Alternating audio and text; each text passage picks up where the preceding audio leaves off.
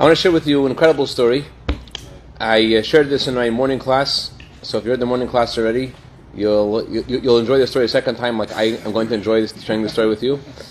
It's just an unbelievable story, and it's connected to the theme that I want to discuss, which is the, how our past affects our present and future. A lot of people, they look at their past, and because of the way they were in the past, they feel that's how the future is going to be. Some people, they have such an incredible youth, and they know for sure they'll be successful. Some people have a pretty challenging youth, and because of that, they feel, oh, I'm doomed. So there's a, a they just they just concluded in, in Israel, at the conference of Chabad rabbis in Israel, and actually today, they started the conference of Chabad women uh, in New York. So there was a rabbi there from Chadera. He said a story about himself. He says he was ten years old, and his family, um, his parents were separated. He had to go to synagogue very often by himself. It wasn't a big deal for him to go to synagogue by himself, but but uh, what happened was was that it came Yom Kippur, and night of Yom Kippur, he sees how the whole synagogue is full of people, and he's wondering how he's going to get a seat the next day. So he has an idea: I'll wake up early, and I'll find a seat. I'll, wake, I'll come really early.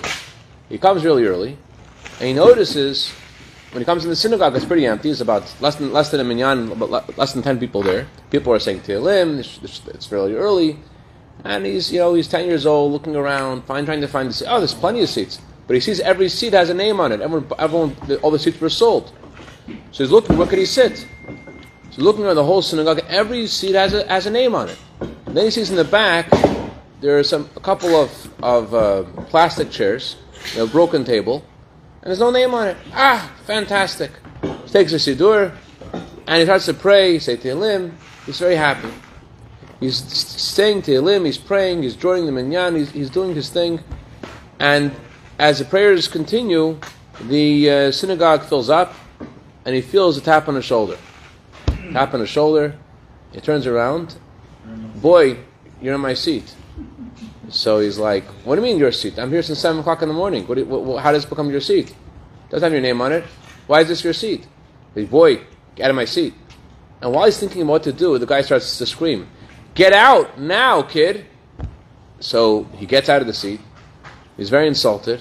And he starts walking around in and out of the synagogue. But most of all, he turns to God. And he says, God, you don't have a chair for a little boy in your synagogue? You don't have a chair for a little boy? Like, how could there be that there's an, there's an neshama, there's a soul that wants to pray to you, and you don't even have a place for him? How could that be? That's that's where that's where that's where he was. That year, his mother. This was nineteen ninety-one, Yom Kippur, nineteen ninety-one, Tafshin Aleph. That year, his mother was going through a lot of different difficult challenges, and someone had told her a good thing to do would be to write a letter to the Rebbe. She wrote a letter to the Rebbe. And the Rebbe responded, she, checked, she should check her mezuzot. So he took the mezuzot down, and right away the first thing they noticed was, on one of mezuzot, instead of it saying Shin Dalet Yud, which means the name of God, it said Shin Dalet, which is the name of, of the opposite of the name of a God, it's the name, of, it's the name of, of the opposite of a blessing. So they checked the mezuzot, and they fixed the mezuzot, and lo and behold, Baruch Hashem, all of a sudden doors started opening. In all areas, all the areas that they asked the Rebbe for a blessing for, all of a sudden, things started to happen. They were so happy. And her siblings, the mother's siblings, said, you got to go to the Rebbe. Got to go to the Rebbe and just be there. So she went on Rosh Chodesh Kislev and Tafshin Aleph, nineteen ninety-one. She went, actually, the time they had the conference of the Chabad rabbis in Kislev, that's when she went. She comes to the Rebbe. There's a video. I saw the video. She comes to the Rebbe. If you're familiar with the Rebbe's talks, you'll, you'll understand how unusual this, unusual this is. If you're not, you're not going to get it, but I'll try to convey it to you. You have about a quarter of a second with the Rebbe when you pass by, and the Rebbe gives out the dollars. Bracha v'atzlacha. If you stand there, you have a few more seconds. And you try to, you, maybe a few more seconds, maybe three seconds. She she comes by the Rebbe. She asks for a bracha for her children. The Rebbe gives her a bracha, and the Rebbe calls her back and says, and this is for your son. She comes back to Israel, and she tells her son, you know, the Rebbe is thinking about you. I was thinking about you. And he and he, he realized that even though there's no place for him in the synagogue next to his house, but in the in the heart of, of, of our great Rebbe, there's a place for him too. The Rebbe thinks about him. There's a place for him in the Rebbe's heart. That, that, that's, that's what he felt. And he was sharing at this at this um, conference, he was sharing like, that's what the role really is of the Rebbe sending emissaries throughout the world. It's that every Jew should have a place. There shouldn't be a Jew, there shouldn't be someone who feels like there's no place for them. Just like the Rebbe has room for all the Jewish people in his heart, so that's what we're meant to do, us who have merited to have some kind of connection to the Rebbe, to share that with other Jews and open door for them. So, on that note, I want to share with you the most fascinating story and meaning, that story, Torah, that I always heard about before. I never heard any satisfying explanation for it, and always was wondering about it. And uh, hopefully this will, uh, will leave us with more answers than questions, but I'm sure there'll be questions uh, that won't, won't be answered today. Who was Moshe Rabbeinu's grandson? Who was Moses' grandson? You would think Moses' grandson... I was his grandson. Oh, you'd be a Levite, and you got an Aliyah at the second Aliyah, not, not the third. But who is Moses? You would think it would be a great thing to be Moses' grandson, right? Moses, Moses being his grandson would be an amazing thing. But the Talmud says that Moses had two children, Gershom and Eliezer, and Gershom had a son named Yehonatan. Who was this Yehonatan? So it says that, ah, uh, you know about him, right? Yehonatan, he went to live in one of the cities of the Levim, that's in the, in the Tanakh, and he got a job. So, you know, someone offered, he was trying to find a livelihood, trying to find work, and no one was working in masks or anything in those days. So so he found a job in Pesel Micha. He found a job working in a church. And he was a priest. He found the job as a priest.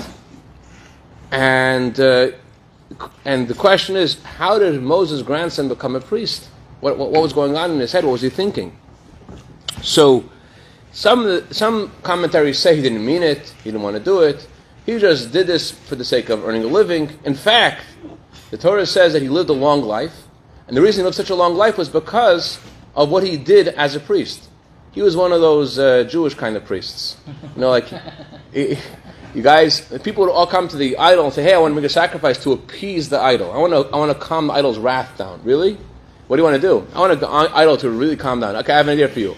Bring me, make ten eggs, sunny side up, you know, and flour, and I'll take care of it. And he gives him the, the ten eggs, and he eats the eggs, and he eats the flour. He's like, this is all this is all baloney. This doesn't mean anything. And he convinced many people to stop serving idols.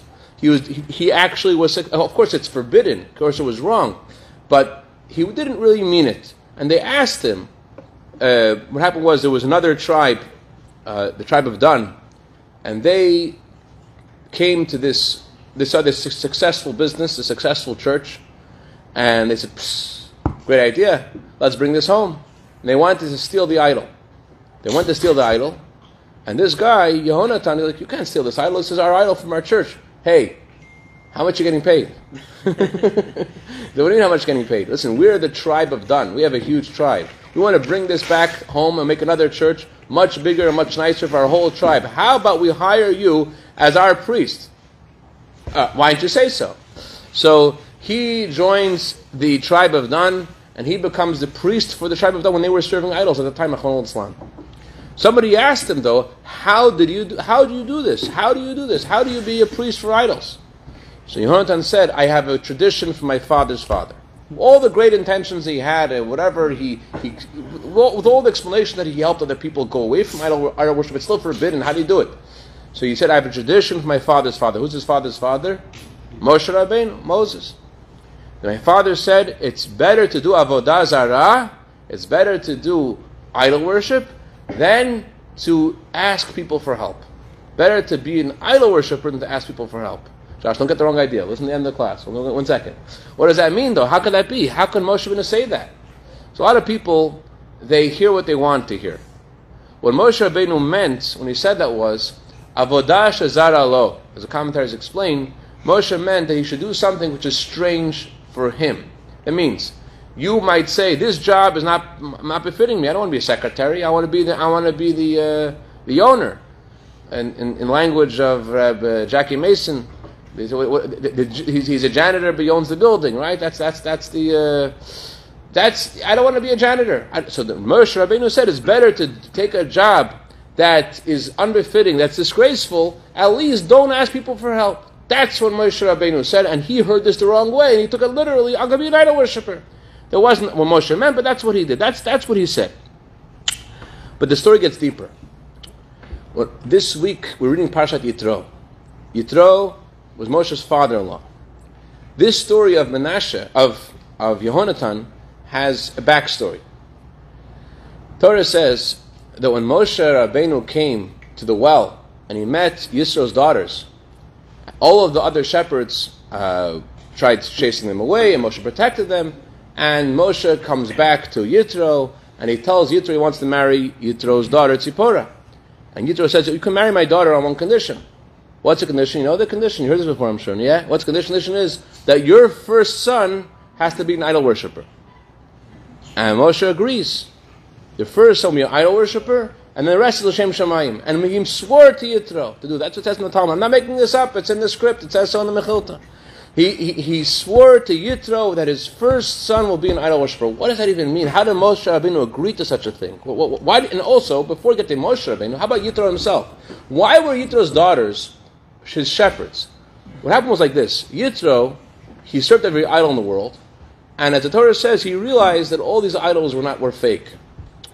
And that's why the Torah says, the Zohar says, the Torah could not have been given until Yitro came to join the Jewish people. Why Yitro? Because Yitro, after trying out all the idols in the world and realizing all of them are they're, they're all meaningless, his acknowledgement of the truth of Hashem was so meaningful because he tried every idol in the world. What happened when Yitro came back to Midian after trying all the idols in the world and realizing that they're all meaningless? Before he came to join the Jewish people, get the Torah, when he came, you know what he did? He, he, they're all looking up at him. He's the top priest. He's like, guys, I'm old. I can't continue this. They say words that come from the heart enter the heart. When he said, I'm old, what do you really mean? This is all really a waste of time. I'm too old for this. I'm too old to do all these things. And they and they heard the message. They realized he doesn't believe in this stuff anymore. So what they say to him after he says, I'm too old for this? They said, you, you're disgracing our religion? You're disgracing all of our beliefs? That's what you're doing? They ostracized him. They made a chayrin. They said that no, none of our none of our, our boys will marry your daughters. None of us will ever work for you. You are going to... Uh, be, no one's going to ever talk to you ever again. And that's why Yitro had no choice but to hire his daughters as his shepherds. Because because of the chayim, because of the ban all the people in the town made against Yitro and, and his daughters. So Yitro knew how bad it was to serve idols. Yitro knew how terrible it was. Yitro sacrificed his life before being Moshe's father-in-law. He knew this was all baloney. So why would he, in the world, would he tell Moshe Rabbeinu to to promise him that his first son should be an idol worshiper? What did that even mean? So the, one explanation is like this. What again, look at the words Avodah Zarah. Avodah Zarah doesn't just mean idol worship, but also means do something which is strange for you. Yitro had a great advantage that he gave the world because of his experience. Because of where Yitro was coming from, because of who he was, he had a different kind of passion in his Judaism, in his belief in God. When someone's brought up with Judaism, brought up with Torah, brought up with mitzvot, they don't really they don't really appreciate what they have. They say, at what point does a person stop being a Baal Teshuvah? A person decides to keep Judaism. At what point they they stop from being a Baal Teshuvah to being a regular? When you become a regular, become a regular when you start talking in the middle of davening. Because when you're a Baal Teshuvah, you feel it's, it's a new world. They say a place of Baal Teshuvah, a tzaddik cannot reach. Why? Because of Baal Teshuvah, he feels he feels the, the fire of his prayers, he feels the fire of mitzvot, the fire of his Torah. So Yitro said, I don't want my kids, my grandchildren to grow up and they're just going to be like everybody else, just do the things regular, just do things in a frigid way. I want it to be fire. So I want them to, to come to, to, to be, not to, to serve idols, but they should grow up in Midian. They should speak the language of Midian. They should wear the clothing of Midian. They should learn all the different customs of Midian. And then they should be exposed to the truth of Torah. They should first try everything else first, and they realize how fake that is, and then they'll get to be like me. But it was a mistake. And Moshe Rabbeinu identified with this. Moshe Rabbeinu had a similar experience. Moshe Rabbeinu was raised in the house of the Pharaoh.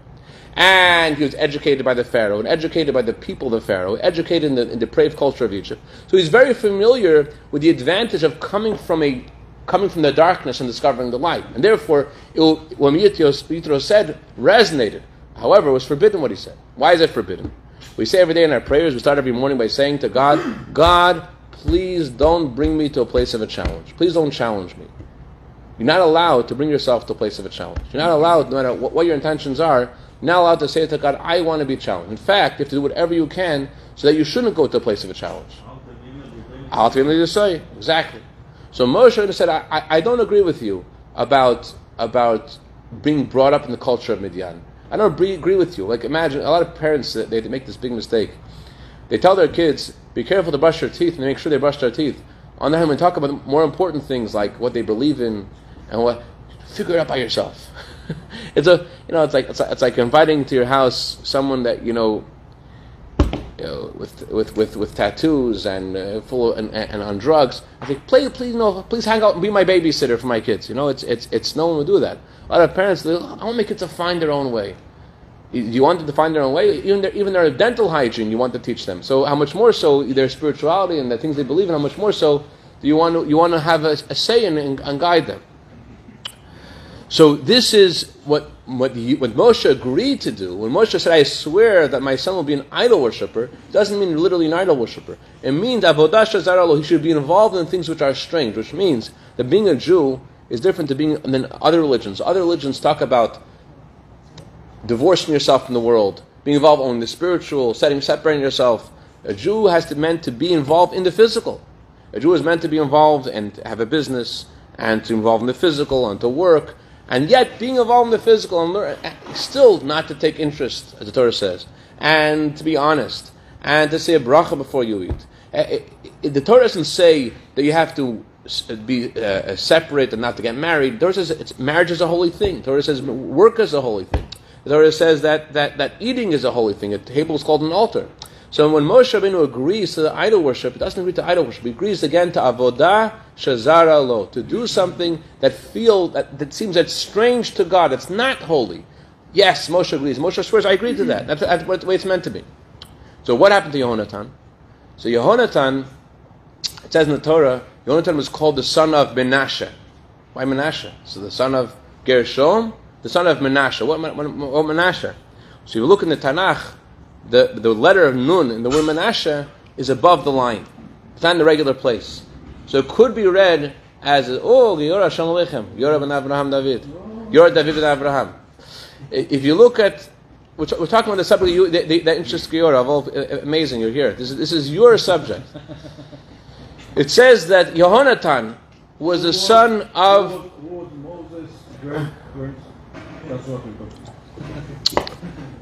It says that Yehonatan was the son of Menashe. Who is this Menashe? He's not the son of, he's son of, of grandson of Moshe. So you look more carefully, the Nun is above the line, which means, the Talmud explains, Yehonatan had a choice. Either it could be a son of Menashe, or it could be a son of Moshe. Who is Menashe? Menashe is a famous king that was an idol worshiper. But among all the idol worshipping kings, and unfortunately we had many kings who were idol worshippers, Menashe was unique in the fact that his father was a tzaddik. His father was a very righteous person, and yet he was an uh, idol worshiper. So he could either be a son of Moshe or a son of Menashe. And he chose to be a son of Menashe. What happened to this Yehonatan? So Arizal says, amazing. Arizal says, you know, we have Rishon Bar Yochai, Rishon Bar Yochai, and his son, getting you dizzy, right? Rishon Bar Yochai and his son Eliezer. They were a Gilgul. Hashem Yochai was a Gilgul of Moshe Rabbeinu, and Yehonatan was a Gilgul of Eliezer was Gilgul of Yehonatan. That means Hashem Yochai's son. So, although it wasn't, although it wasn't Moshe's fault that Yehonatan went off, but he Moshe Rabbeinu had, had a way he had to do with Yehonatan's mistake. Because Moshe, what did Moshe Rabbeinu say? He said, "It's better to be avodah zarah." He didn't mean literally like Yehonatan took it the wrong way, but he still he still uh, said something that made him that made him go off the wrong way. It still had something to do. It still confused him, and therefore Hashem arranged that Moshe Rabbeinu should have a tikkun, and Yehonatan should have a tikkun. And Moshe Rabbeinu went, was became a Gilgul in Rishon Bar Yochai, and Yehonatan became a Gilgul in the son of Rishon Bar Yochai, and then he taught him Torah again, and and was able to give a tikkun to Yehonatan. It gets even deeper. But I don't know how much time we have left. How much time we have left, Yosef? thirty seconds. Okay, thirty seconds. Which Gilgul I'm talking about? It says that Moshe Rabbeinu, when Moshe Rabbeinu was praying for us after the sin of the golden calf, it says, Vayechal Moshe at the Shpnei Hashem Elokam. Moshe Benu prayed. Word by Yechal, the Rizal says, the Gemara says he had he was burning fire in his bones. Fire was burning in his bones. Why was there fire burning in his bones? What does it even mean? So it says the word bones doesn't just mean bones. Bones means the essence. Bones means the very core. When Rabbi Kiva, before Rabbi Kiva became a, a religious person, he hated Torah scholars. He says, give me a Torah scholar and I'll bite him like a donkey. And the Talmud asks, why like a donkey? Why not like a dog? He says, because dogs bite the flesh. Donkeys bite the bones.